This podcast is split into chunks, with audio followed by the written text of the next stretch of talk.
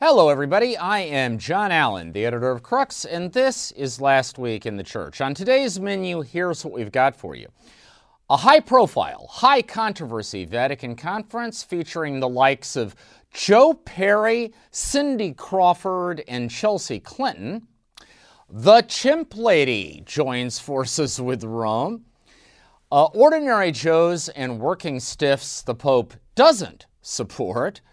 Francis backs Biden on climate change. And finally, expectations of the Pope. That's what's waiting for you on the other side, so please stick around. All right, before we start diving in today, a brief announcement. Uh, the team of hyper intelligent, neuro-connected artificial intelligence empaths that we keep tethered in a special chamber of the palace of Crux Catholic Media here in Rome has determined that this show will have a larger potential audience if we release it on Mondays rather than Fridays. Now, uh, coming up with conclusions like that is precisely the reason we keep those empaths chained in our basement. Who am I to question their dicta? So, uh, beginning next week, uh, Last Week in the Church is going to premiere on Mondays rather than Fridays, which means there will be no show next Friday, April 23rd.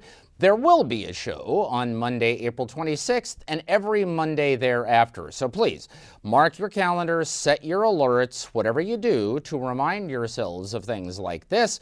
Uh, we are going Mondays. By the way, those empaths share a chamber in our basement immediately next to our team of ninja assassins. So, you know, just something to bear in mind the next time you're inclined to badmouth Crux on social media um, we do have options.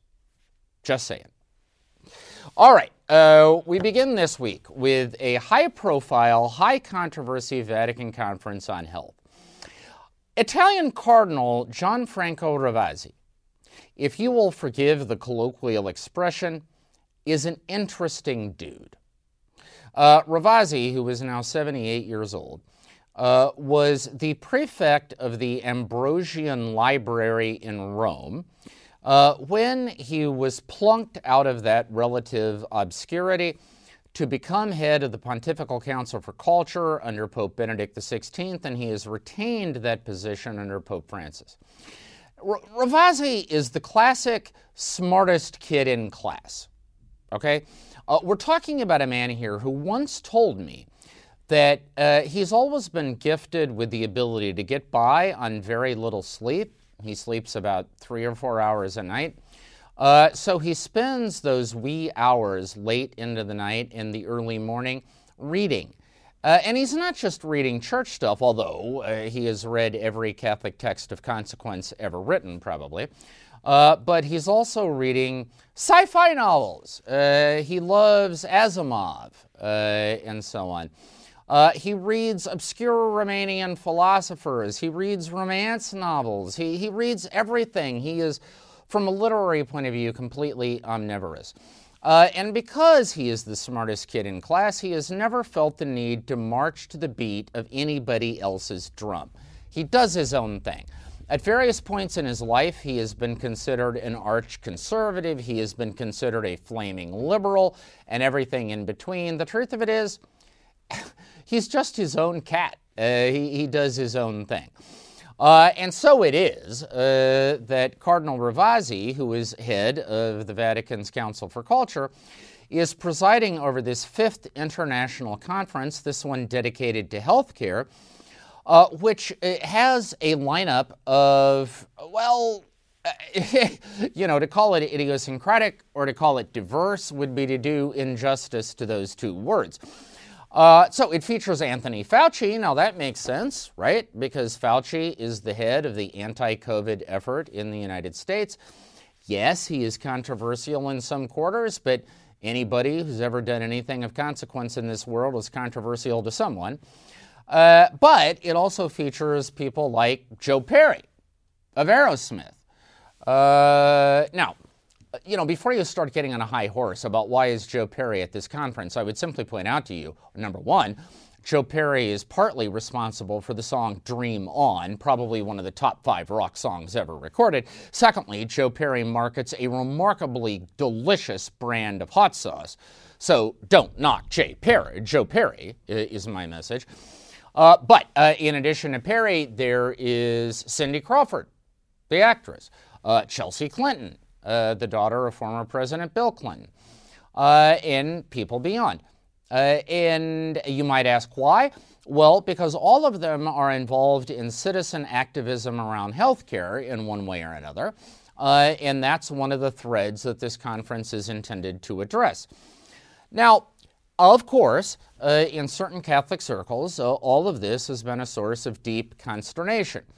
Uh, in one of the more predictable developments in recent memory, uh, Italian Archbishop Carlo Maria Vigano uh, he of the great J'accuse uh, against Pope Francis, uh, accusing the Pope of covering up uh, McCarrick's, Cardinal McCarrick's uh, sexual misconduct and abuse, uh, who has since gone on to become kind of, I don't know, like the chaplain of the Catholic QAnon crowd, um, a, who sort of has this uh, sort of uh, conspiratorial belief uh, in the emergence of a liberal, secular, one world government, uh, and is accusing the Vatican under Pope Francis of being complicit uh, in all of that.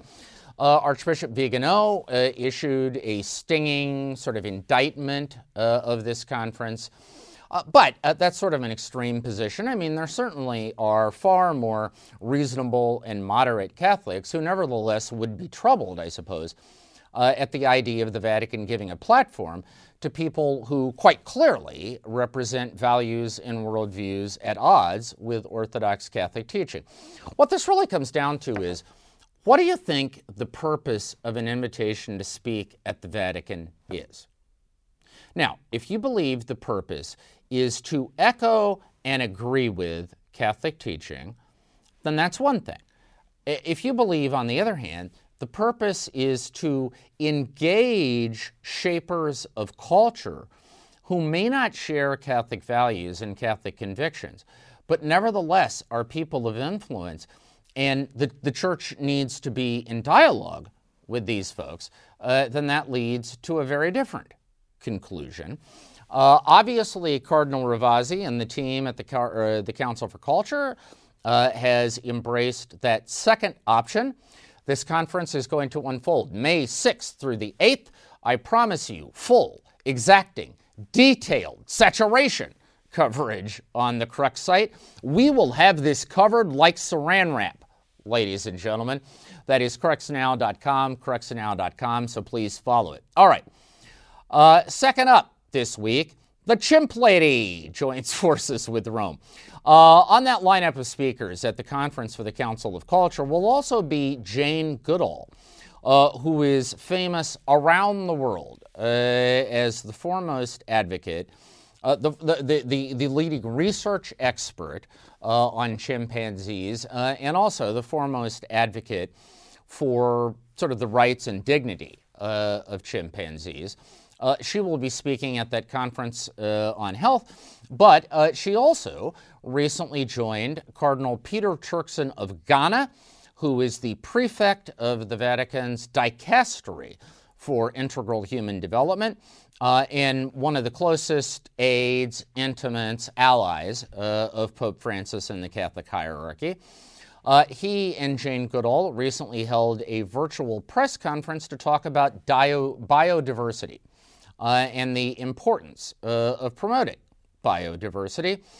Uh, Goodall, uh, in the course uh, of this virtual news conference, described Pope Francis as a source of hope for all humanity and praised what she saw as the Vatican's environmental advocacy and its increasing sensitivity to biodiversity. Cardinal Turkson, for his part, uh, talked about the loss of biodiversity as one of the most significant consequences uh, of global warming and global climate change, pledged the Vatican support for the protection uh, of biodiversity, and also uh, praised the work and legacy uh, of Jane Goodall. Uh, now, once again, this is one of those things that if you are a more sort of traditionalist Catholic that thinks the church really, for the most part, ought to restrict its energies to preaching the gospel in the strict sense and saving souls, uh, then seeing a Vatican cardinal and spokesperson of the Pope shoulder by shoulder with Jane Goodall pitching biodiversity uh, as a sort of burning contemporary ethical concern might rub you the wrong way. Uh, on the other hand, uh, if you are one of those Catholics that likes the idea uh, of the church being engaged uh, in the social issues of the day, uh, you know, in the language of the Second Vatican Council, having concerns for the joys and hopes and also the sorrows and anxieties uh, of modern women and men, then this is something that you're going to like. in any event, it is a remarkable thing. I mean, Jane Goodall is a big deal. Uh, she has a huge cultural footprint. There have been movies made about her, books written about her. Uh, there are lots of invitations that Jane Goodall gets that she doesn't take, all of which illustrates uh, that no matter who you are, uh, it is very difficult to say no to an invite from the Pope. Uh, all right, third uh, on the lineup this week ordinary Joes and working stiffs whose back the Pope doesn't quite fully have. So, uh, in Italy recently, now it, this is hardly just in Italy, it's, it's taken place all around the world. But Italy is particularly important, of course, because it's the Pope's backyard, right? Uh, in Italy recently, there have been protests against government imposed restrictions uh, as an effort to prevent the spread of COVID 19. Uh, last week, there were protests by restaurant workers, so waiters and waitresses, kitchen staff, bus boys, uh, and uh, there were also protests by the national airline carrier Alitalia. Uh, so we're talking about pilots, flight attendants, baggage handlers, office workers, uh, because of course both restaurants and air travel are industries that have been heavily impacted by the COVID crisis. Uh, in both cases, these workers took to the streets. In one case, they actually blocked a national highway between Naples and Rome uh, in order to argue that they ought to be allowed to do their thing, that restaurants should be reopened, air travel should be cleared, that these restrictions, they argue, are killing them. They are making it, they're making them poor, they're making it impossible for them to take care of their families. I mean, the signs were heartbreaking. It's like, we're not asking for a handout. All we want is to work. All we're asking is for the ability to do our jobs and make a living, take care of our kids, right? Now, ordinarily, working stiffs and ordinary Joes taking to the streets because they're being hampered by governments and big time capitalism would be an automatic slam dunk uh, in terms of getting a thumbs up from Pope Francis, the champion of the underdog. However, in this case, Pope Francis and his Vatican team not only didn't say anything, but the Vatican media, or sorry, media here in Italy that writes and talks about the Vatican was full of conjecture that the Vatican was actually strongly against these protests, and Francis and the Vatican didn't say anything. They allowed that impression to stand. Why? Well, because Pope Francis is also a big supporter of public health measures to contain the spread of the COVID pandemic. He has been from the beginning. When the Italian bishops were gearing up to push back on religious freedom grounds, he publicly used one of his daily live stream masses to call them to obedience. He has repeatedly talked about the obligation that Catholics have as good citizens to obey and follow the restrictions imposed to protect public health on the basis of scientific and medical expertise. Here's the thing a pope, like any other leader, doesn't just have one core value, they sometimes have several. And occasionally, those core values come into conflict. This is such a case for Pope Francis his value, his uh, no doubt, he is heartsick for the fate of these waiters and these baggage handlers who can't put food on the table for their kids because they can't work right now. On the other hand, Pope Francis also is a big believer that the proper relationship between faith and science is that scientific conclusions need to be taken seriously by people of faith, and religious conclusions need to be respected by people of science. And on the basis of that conviction, he has this value that people of faith are obliged to respect and obey the restrictions currently being posed, imposed by public authorities on the basis of public health considerations. Those two values, it's like, you know, it's the square peg, round hole dynamic. In this case, it is interesting to see which of those core values, so far at least, has prevailed uh, in the mind of Pope Francis. All right, fourth, Francis backs Biden on climate change. So, one of the big news stories, uh, certainly in the United States, but really all around the world over the last couple of days, uh, has been this climate change summit convened by U.S. President Joe Biden April 22nd and April 23rd uh, in conjunction with International Earth Day.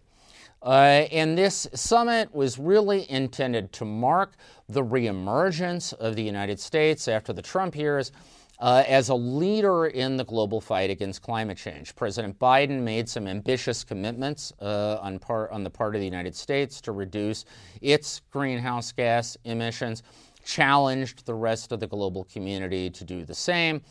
Uh, and uh, as part of this summit, various global leaders were invited to make brief remarks. Uh, among them, Pope Francis. Pope Francis accepted uh, he recorded a brief video message for the summit, which was broadcast yesterday. Uh, in this video message, Pope Francis talked about how humanity has a duty to heal, protect, and carry forward the environment for future generations. Now, of course, none of this is anything Pope Francis hasn't said multiple times uh, since his encyclical Laudato Si uh, on care for our common home uh, in 2015. Pope Francis is uh, well known uh, as a champion of the global environmental movement and the fight against climate change. It is nevertheless significant, of course, that the Pope agreed to record this message and to participate uh, in a summit convened by President Joe Biden at a time when some Catholics uh, in the United States are angry with the Biden administration on a variety of different fronts. Most recently this week, the Biden administration filed an appeal uh, against a federal court that had uh, issued an injunction against a mandate as part of the uh, healthcare reform program that would have required medical personnel in the United States to assist transgender individuals in sex change operations. Now, many Catholic organizations in the United States, some bishops, some dioceses, had objected to that provision, arguing that it overrode the conscience decisions of healthcare workers who did not feel in good conscience they could participate in those procedures. Uh, a federal court uh, upheld that. Uh, the Biden administration has appealed uh, to get that injunction dislodged uh, to the ire uh, of many Catholic organizations in the states, and that, of course, is a piece, is of a piece uh, with the objection that uh, many Catholics have that the Biden administration uh, has a broadly pro-choice agenda, does not support, does not support the, the positions, uh, the official positions of the Catholic Church on many issues of bioethics, sexual morality, and healthcare.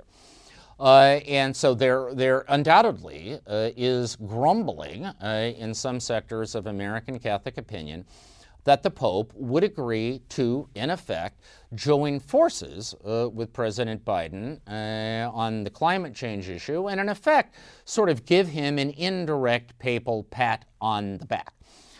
This, however, is Vatican diplomacy 101. Uh, you know, the approach of the Vatican through the ages uh, has always been that you make your disagreements clear, but you don't allow those disagreements to shut down areas of potential collaboration, because if you do that, you will never accomplish anything. This is simply papal diplomacy in action. Remains to be seen, of course, what it might accomplish. Uh, but uh, nevertheless, uh, it is hardly a departure from the Vatican's typical playbook, and I would make this point.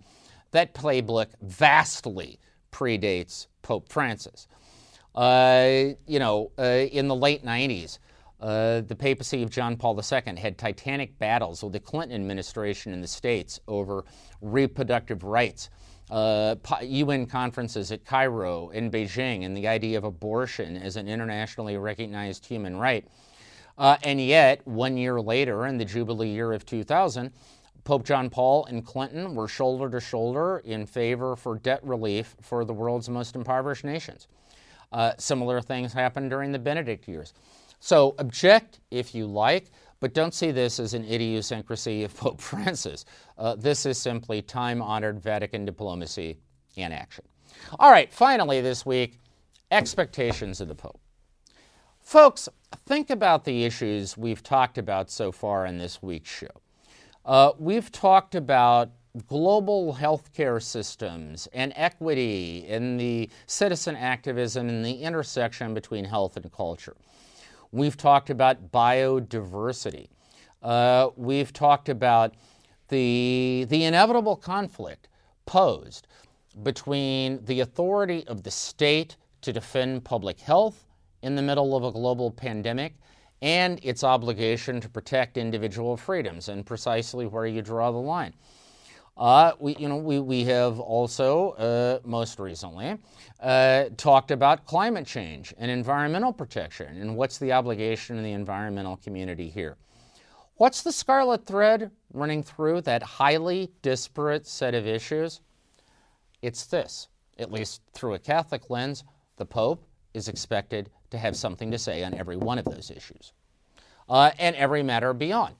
Uh, most recently, the Pope has been pressed for clarification of his position on the conflict in Ukraine.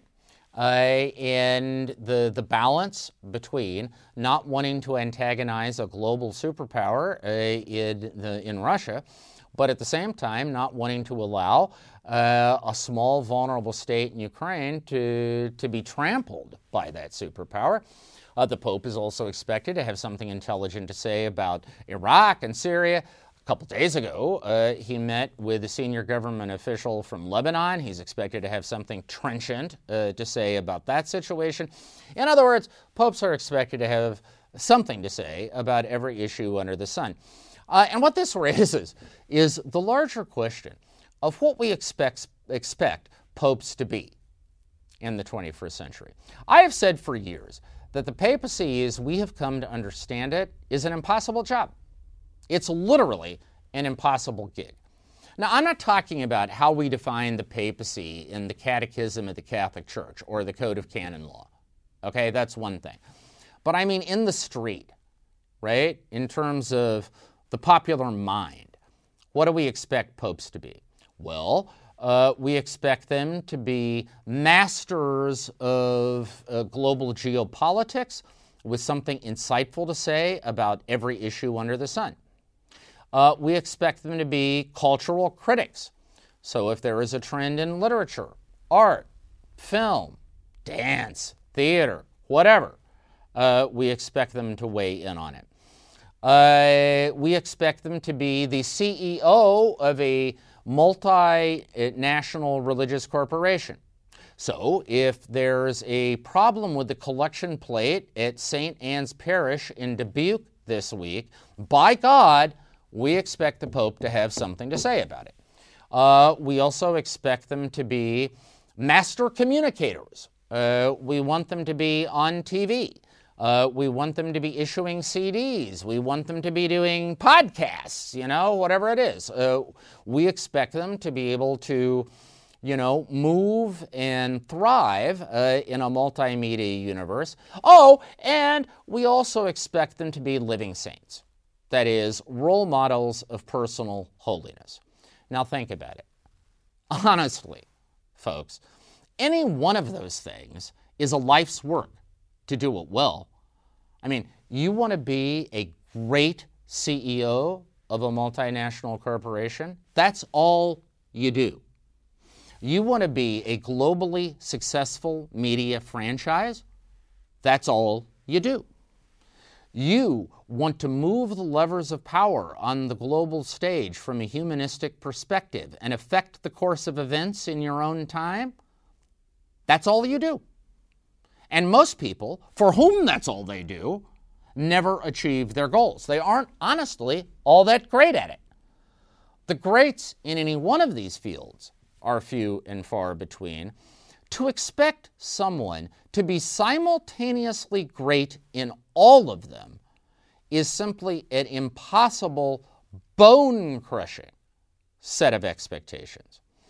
I mean, if you don't believe that, look at video of the young John Paul when he was elected in 1978, this skiing, mountain climbing, Olympic pool swimming athlete of a pope, and compare that to the broken, bent, frail, suffering pontiff we saw in his later years. It wasn't just age, it, just, it wasn't just the Parkinson's disease, it was the burden of the office. If you want proof of the point, ask yourself why, after eight years, did Pope Benedict XVI believe he no longer had the energy, the capacity to meet the demands of the office? And, and although Pope Francis is physically uh, still in reasonably good shape, why is it that he is such a lightning rod and such a point of division around the world? And why is it that there is this constant drumbeat of both adulation and objection to absolutely everything he does? And why is there constantly speculation about how much longer he can do it? Because, ladies and gentlemen, the truth of it is, we have defined the papacy in such a way that no fallible, frail, flawed human being can ever ever fully satisfy popular expectations. Now, uh, you know, is that all bad? No. I mean, you know, shooting for the stars uh, in, in aspiring to something great, th- these are not bad things. But I think it invites probably a degree of compassion and a degree of perspective for the next thing this Pope or any Pope does to which you object, folks, the greatest hitters in baseball don't get on base six out of 10 times. Okay? Um, a, a pope, once in a while, is going to reach and is going to miss. That is simply built into the equation, and it's part of, I think, a Christian perspective on what the nature of the papacy and what the nature of service to the church actually is. All right, that is our show for this week. If you like what you have heard here on Last Week in the Church, please give us a like, give us a thumbs up. Please subscribe to this program so you will be alerted when new ones are available. Do remember that the next Last Week in the Church will not be coming out next Friday, April 23rd, but rather next Monday, April 26th. In the, what is that, 10 days between now and then, stay safe, stay healthy, have a fantastic and blessed few days, and we will see you on Monday.